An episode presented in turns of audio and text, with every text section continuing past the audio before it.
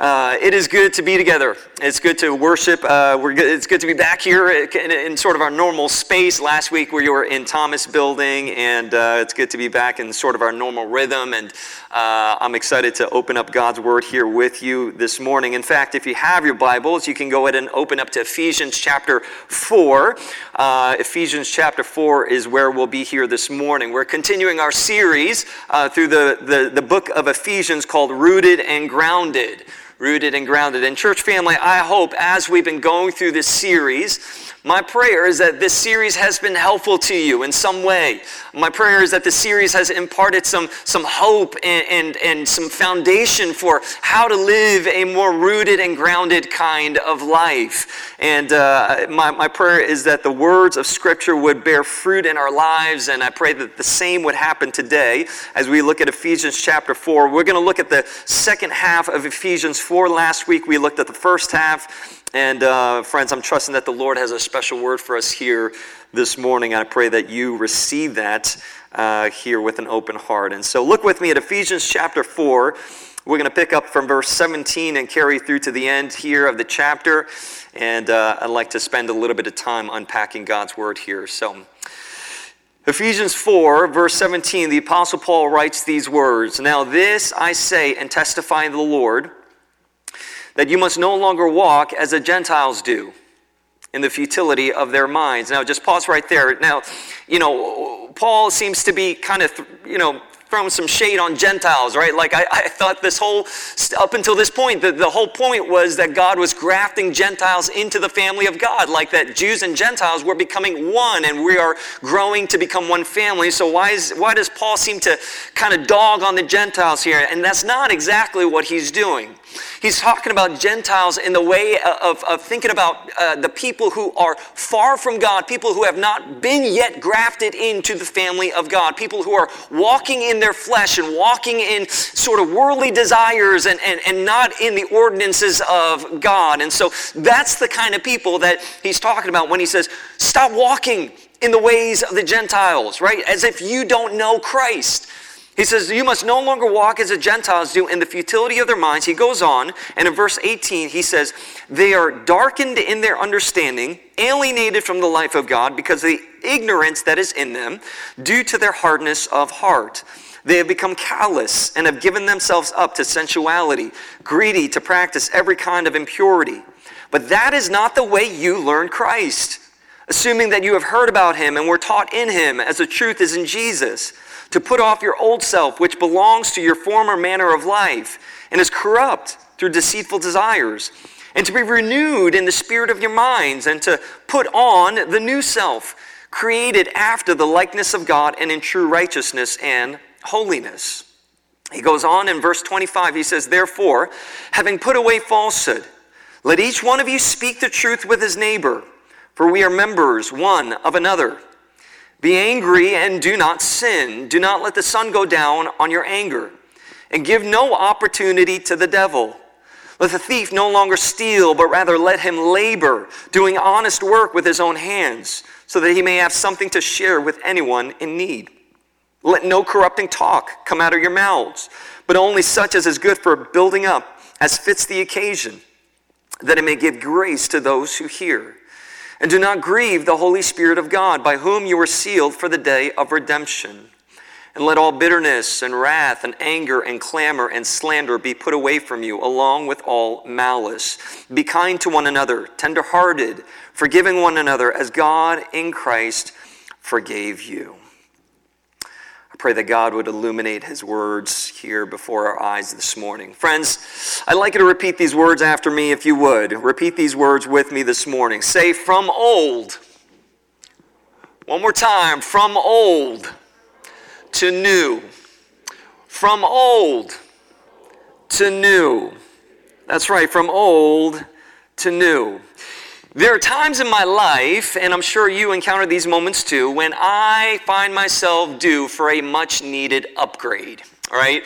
Uh, w- whether it's upgrading my phone, you know, like, uh, you know, the, the, the, new latest phone comes out and there's a little pulsing uh, in my heart that skips a beat. I'm like, I need that. I need that. I, I, I don't really, but I do. You know, it's like I, I, I need this upgrade. Or, or maybe it's, um, you know, I need to upgrade my laptop. Yeah, I don't know if you've ever found yourself plugging away on your laptop and you're like, man, this thing ain't running like day one. You know, it's like it's lagging behind, it's slow. And you say, man, it is time. It's time to put this thing to the grave and resurrect it, you know, just start, start fresh and new, upgrade a laptop.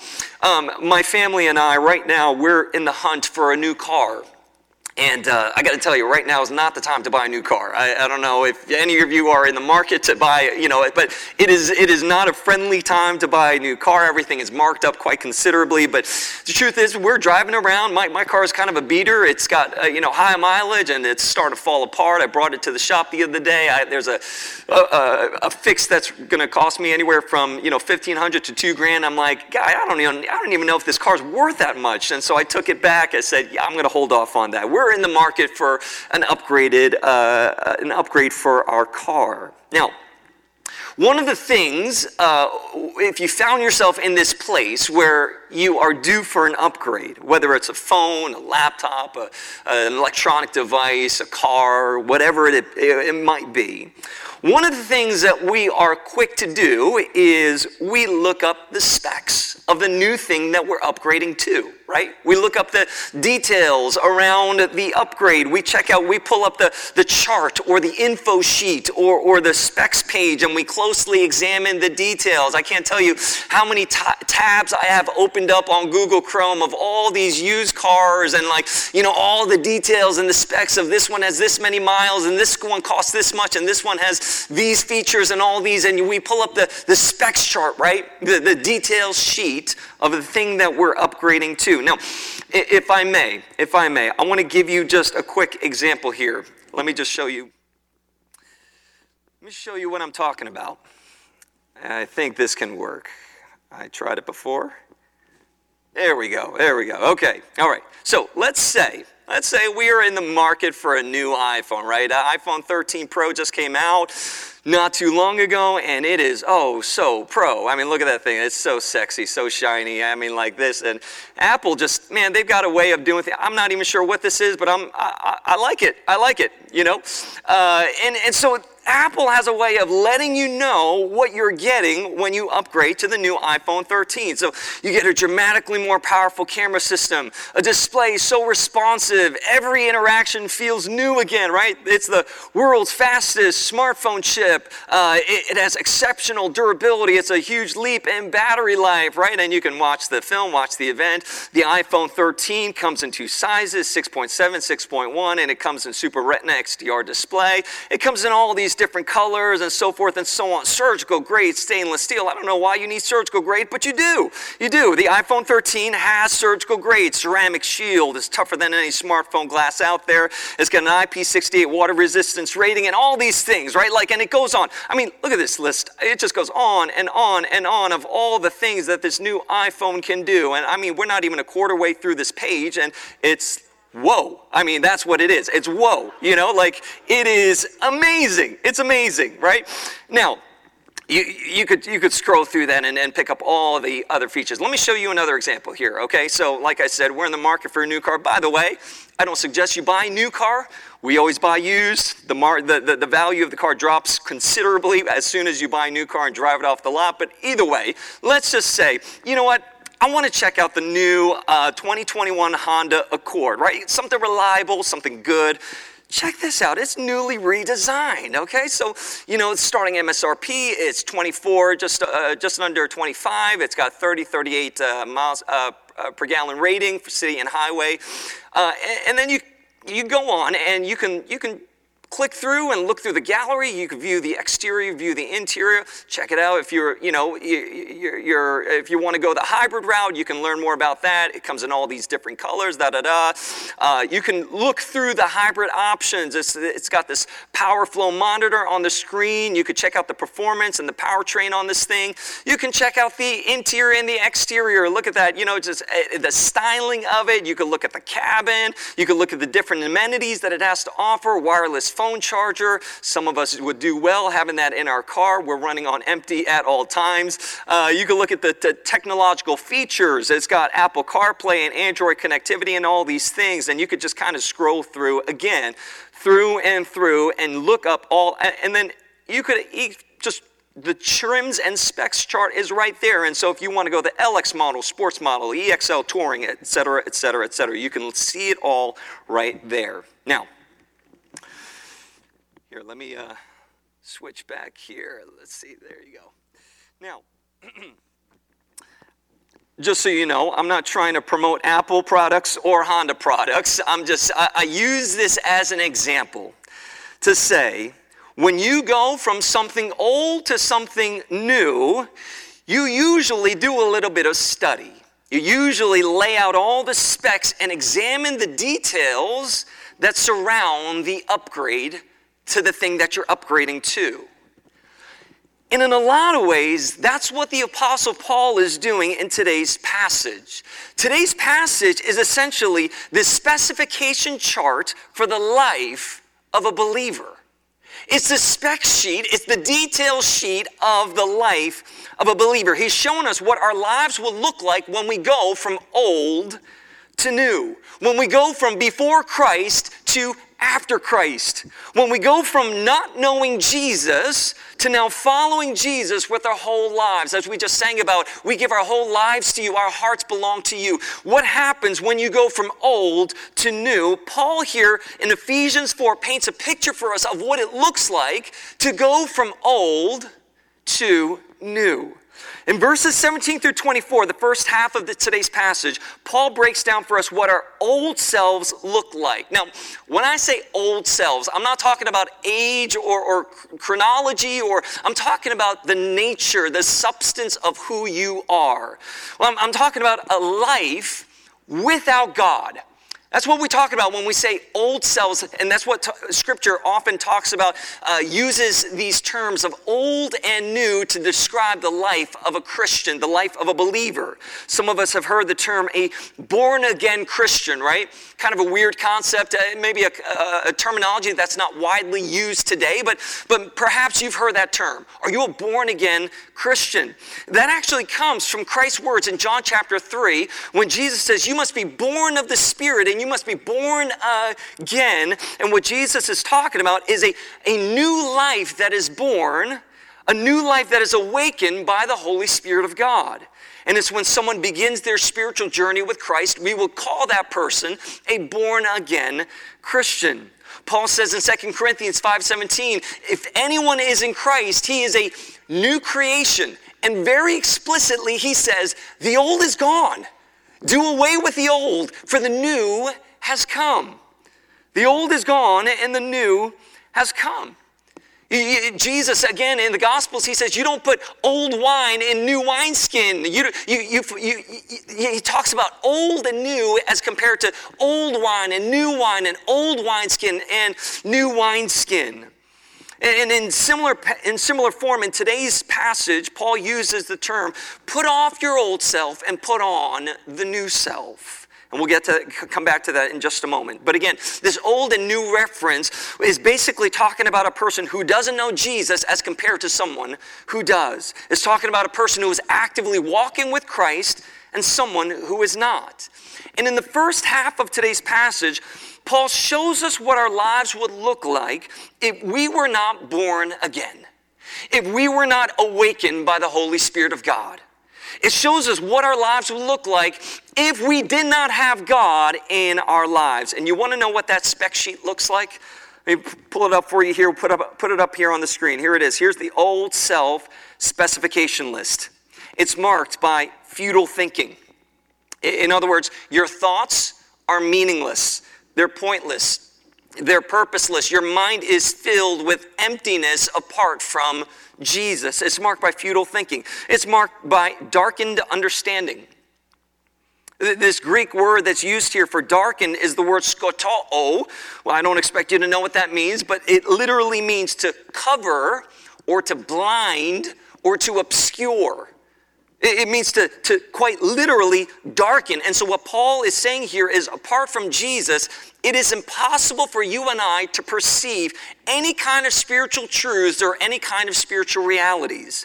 Your understanding is quite literally darkened, it, it's obscured or blinded.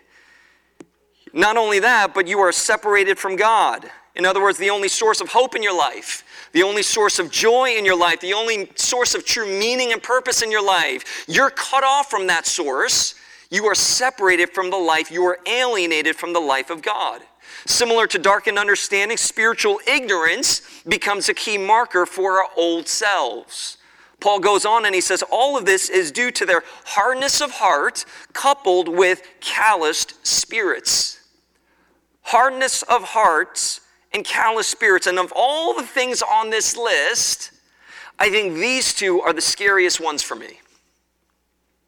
Because most non Christians, hear me, most non Christians, most non church going people, most people who are not plugged into any sort of religion or faith background, they can generally recognize that they are separated from God. Heck, they might even be okay with that. That might not bother them right? Most non Christians are okay with a certain level of spiritual ignorance. Why? Because they don't care to think about spiritual matters. That some of them don't even believe that there is some such things to be thinking about, spiritual matters and spiritual realities. They're not attuned to matters of faith. Why would they, after all, right? That's not a priority for them.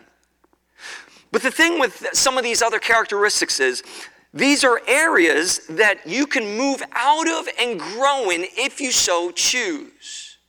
Even the most staunch atheists can say, I recognize that you think I'm separated from God. Well, God, I've got news for you. I don't even believe there is a God.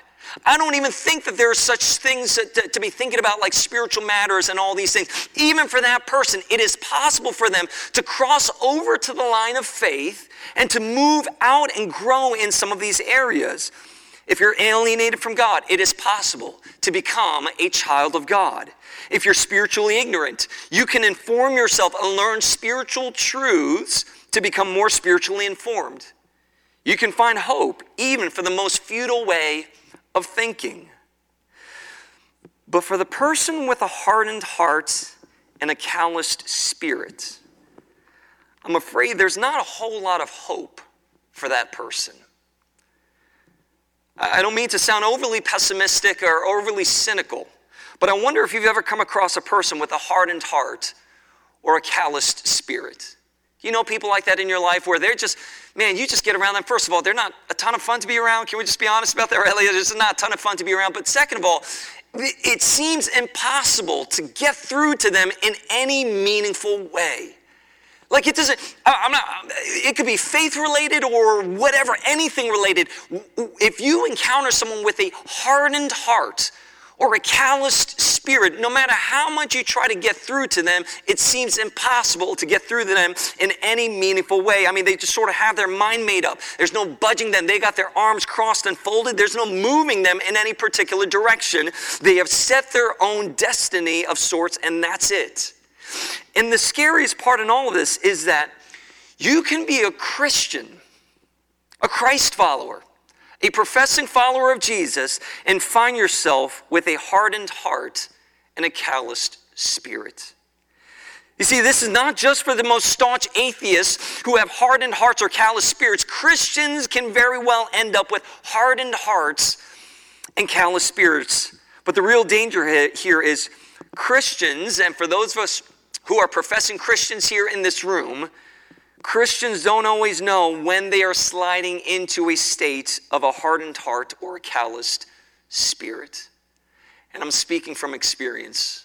There have been seasons in my life where I look back at the, at the most immediate past of my life and I realize just how hard my heart has gotten, how calloused my spirit has grown. You see, the challenging thing with this for us as followers of Jesus who call ourselves Christians is that it's not always easy to perceive when your heart is hardening and when your spirit is growing calloused. It's like C.S. Lewis said Indeed, the safest road to hell is the gradual one, the gentle slope soft underfoot, without sudden turnings, without milestones, without any signposts. And I think the same can be said of the hardening of our hearts. Our hearts don't harden overnight in an instant, it doesn't work that way but rather over time as we continue to ignore the Spirit's promptings, as we continue to give in to our flesh, as we continue to submit ourselves to the ways of this world and we continue to compromise on our moral integrity, we start the slow and gradual descent into the hardening of our hearts and the callousing of our spirits, and we don't even realize it's happening. You see why these two are the scariest ones for me? because I can end up right back into my pre redeemed self, pre Jesus self, my old self, with a hardened heart and a callous spirit with very little hope, and I don't even realize I'm there. That ought to cause some alarm bells to go off in our spirits to say, Oh God, may I never find myself in that place. We're going to come to the counterpart, the remedy for that, in just a little bit here. But Paul goes on and he finishes off the list and he says, Your old self is marked by an uncontrollable, sensual type of living, greed to impure practices, corrupt with deceitful desires. Apart from Christ, friends, that's what we're left with. Our old selves is pretty raggedy and run down. It's not terribly hopeful or optimistic. We're, left with a pretty bleak picture, if, if, if you know what I mean. But now then, Paul then shows us what the upgrade looks like. He, he pulls up the website and he's like, oh, so new. Like, check this out. Check, check out the newly redesigned you, right? Like this is this is your old self. This is your life apart from Jesus. But now that Jesus has died on the cross, been buried, and he's been raised to life again, and he has given you the gift of his Holy Spirit inside of you, you are the dwelling place for the living God. You are now a new creation. Paul then shows us what this upgrade looks like. He shows us what our new lives look like in Christ Jesus. He says this if you are a follower of Jesus, if you got the Holy Spirit of God living inside of you, your life should look like this. You ready for this? Here's our new self specs chart. It's a speaker of truth. It's a speaker of truth. Now, I wish I can spend a whole message on just that. Speaker of truths. By the way, this is not your truth that you're speaking. You know, sometimes I think we like to go up to people and we like to say, Brother, I got to confront you about something. I want to speak some truth, some hard truth in love. And you start going into it. It's like, Brother, that's not truth. That's your opinion. You know, that's not, that's not like, a, you're, you're, you, you know, so, so please understand, this is not speaking my truth. This is not speaking your truth. Okay, like that whole concept just uh, it irks me on so many different levels. I like I'm going to get off my soapbox just for a minute. Yeah, I'm, I, I won't go go into all of that. But but here, when Paul is saying speak the truth to one another, he's not saying speak your version of the truth. Who is truth? It's Jesus. Truth is not this sort of subjective thing that we feel on our good days and, and, and, and things that we don't feel on our bad days. Truth is Jesus. And so when we speak, we speak Jesus into people's lives. We speak the heart of Christ. We speak the mind of Christ. That is what it means to speak truth to one another. And why would we do that? It's because we are members of one another. In a, in, a, in a world where we are so highly individualistic, friends, this is something we got to learn to grasp as the family of God, as the people of God. We are actually members of one another. We are actually deeply connected and tethered to each other to the point that we would go out of our way to look after one another. That's what, that's what members of a family do. We go out of our way to look after each other. But not only that, we are quick to forgive. And this is not, it's not always true of us, is it? We are quick to react, we're quick to respond, we're quick to tweet, but we're not always quick to forgive. Not always quick to forgive. We're alert to the enemy. Paul says, give no opportunity to the devil. You know what that means? You know what Paul is saying when, when he says, hey, give no opportunity to the devil? You know what that means? He says, he's, he's saying, you acknowledge that there is an enemy, first of all, an enemy of your soul that would seek to tear you down, and to tear your new self down, he's saying, stay on guard against that enemy. Stay on guard against the enemy of your soul. And in this case, Paul says, don't let the enemy use your anger to sin against another brother. Be alert to the enemy's schemes. Your new self is to be marked by integrity and generosity. Paul says, stop stealing, people. Come on. Stop stealing and make an honest living. So that, what? You can give to anyone in need so that you can live a generous life. You can live a life marked by generosity. For after all, we are members of one another. So we live with integrity and generosity within the family of God. He says, avoid corruptive speech. Instead, use life giving words. Use the kind of words that impart life to your brothers and sisters around you, to the people around you, to this campus that we are a part of. Use life giving words. Don't live in a way that's grievous to the Holy Spirit. Abandon worldly habits. Be kind and tenderhearted. And not only are we quick to forgive, but we exercise Christ status, Christ like forgiveness, which is huge, by the way. This means that there is no offense, no offense too big that we cannot forgive. For Christ forgave us of all. Not just some, not just the ones that he was bothered by, but he forgave us of all sins, big and small, minor and major, insignificant and seemingly significant. He forgave us of all sins. And so when, when Paul says, forgive one another as Christ God forgave you, he's saying, hey, the example that Christ said is to now be your model. It's to be your model of how you go about relating to one another and dealing with one another's faults and shortcomings and out, uh, fallouts. You are to forgive one another as Christ God in Christ uh, God in Christ Jesus forgave you. That is Christ's status forgiveness. We like to forgive on a human status forgiveness level, right? Like human level forgiveness. I'll forgive you to the, to the point that I feel like I, will forgive you. Now, listen, eh, there's a lot more that could be said about this. There, there are some offenses, some, some, some sins that have been uh, done to us that are so grievous that we need, to, we need to process that one a little bit more. We, we, need to, we need to receive the healing touch of God in our lives to, to, to, to, know how to best move forward. And so I'm not saying be, be just casual about it, be flippant about it, and just go ahead and stop it, forgive. Just stop it, forgive. No, no, no, that's not what I'm saying. That's not the heart of Christ. The heart of Christ would not say, as I forgave you, come on now, you got to forgive them. No, no, there are some things in our lives that, yes, Jesus needs to meet us there. But when he does, he brings us to a place where he teaches us how to forgive one another like Christ forgave us. That's Christ status, Christ level forgiveness. This now, this is the upgraded version of yourself. This is the life that Christ wants to develop in you and in me. Now, if we had the time, I would unpack each of these in greater detail, but we don't have that kind of time. But for now, let me, let me address this one last piece and we'll wrap up here. In between all of this, he talks about the old self and then he talks about the new self, right? In between all of this, Paul mentions something very important here in this passage. I mentioned it earlier, but he mentions that you and I have a part to play in all of this. He's not just describing our old selves as compared to our new selves as just sort of a, a cognitive intellectual exercise.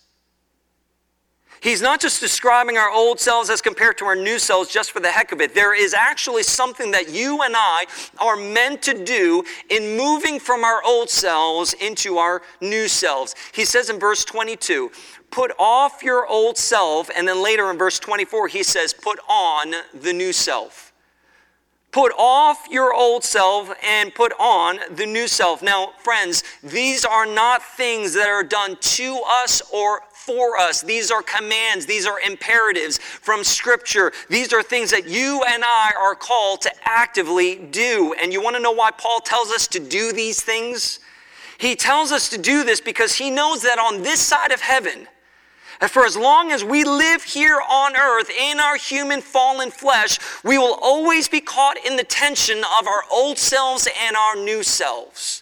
We will always be caught in the middle of our old selves that we once lived in and our new selves that Christ is wanting to develop in us.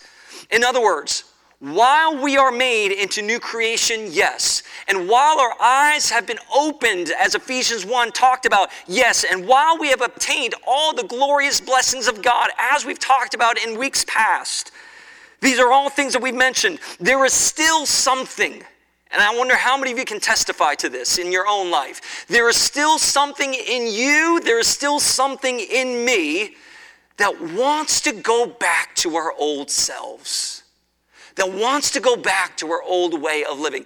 And maybe you might not even consciously think about it that way, but you find yourself kind of gravitating and moving towards the old version of yourself that Christ put to death. We move back to our old nature.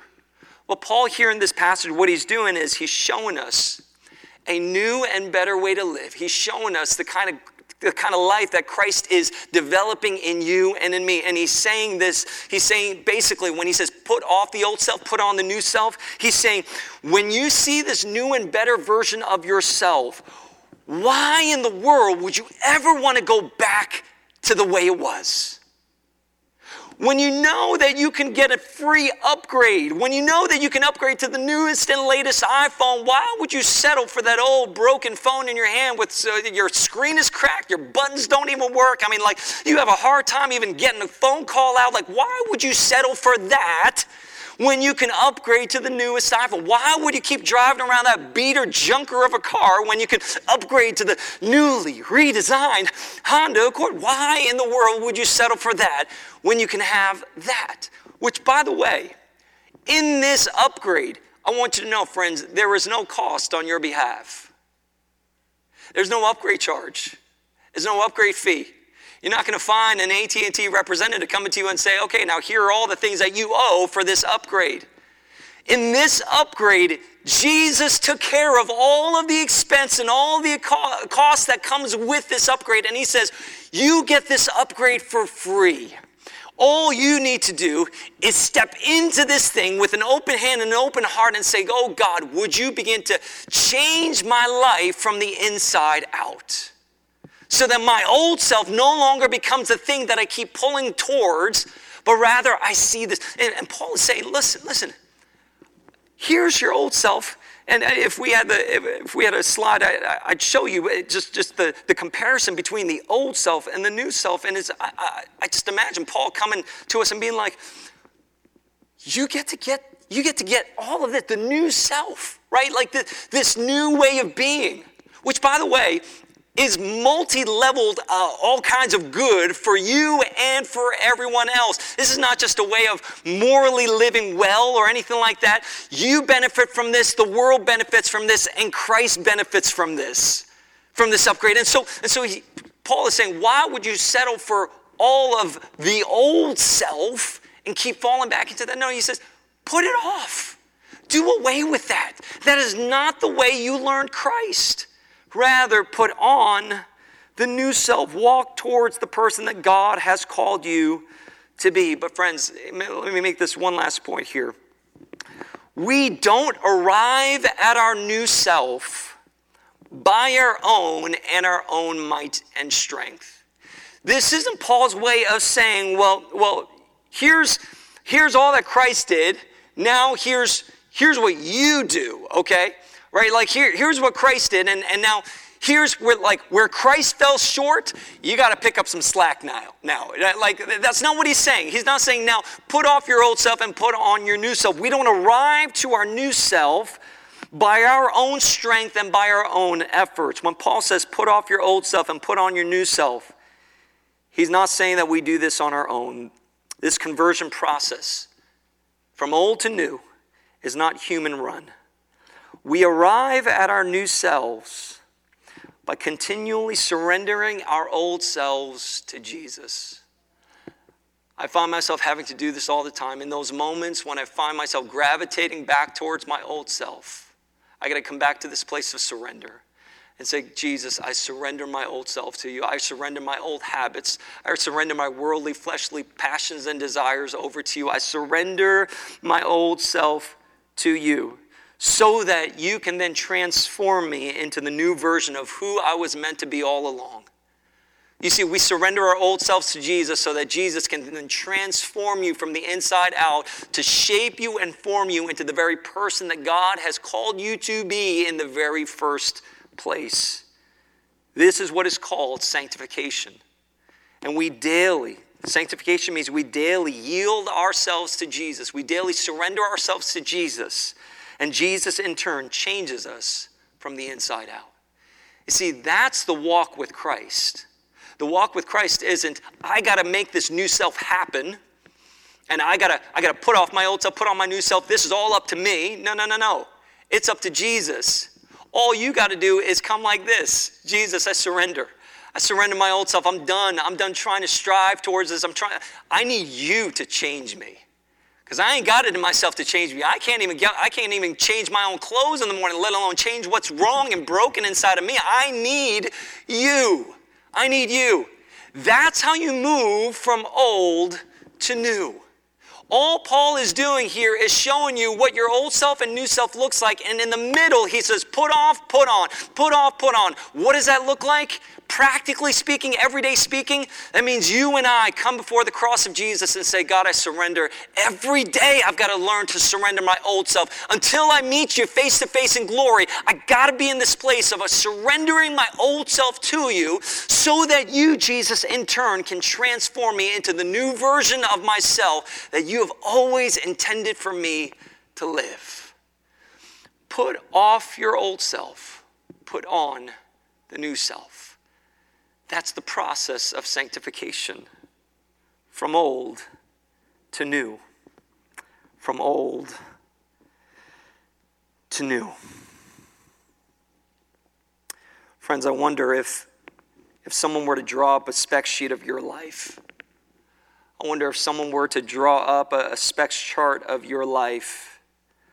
I wonder what would be on that list. I wonder what would go on that list if someone were to draw up a specs list for your life. I wonder if it would look more like the first half of today's passage or the second half. I wonder if it would look more like your old self, or I wonder if it would look more like the new self. If you're here today and you feel like your life would look more like the first half of this passage than the second half, the first list, then the second list. That's okay. That's okay. I've got news for you. Jesus is more than capable of moving you from old to new. Jesus is more than capable of taking what is broken in your life and decrepit and falling apart in your life Jesus is more than capable of restoring all of that and changing that and upgrading all of that into the new version of yourself that God has for you. Jesus is more than capable of doing that. All you need to do is ask Him to make you into a new creation. Ask Him to fill you with the power of His Holy Spirit and to make His home in your life. And help, ask Him for His help to cross over from old to new. That's all we need to do. In fact, I'd love to pray for us in that, in that way, to that end. And so, church family, if you just bow with me just for a moment, and worship team, you guys can come on up and get ready to close us with the final song.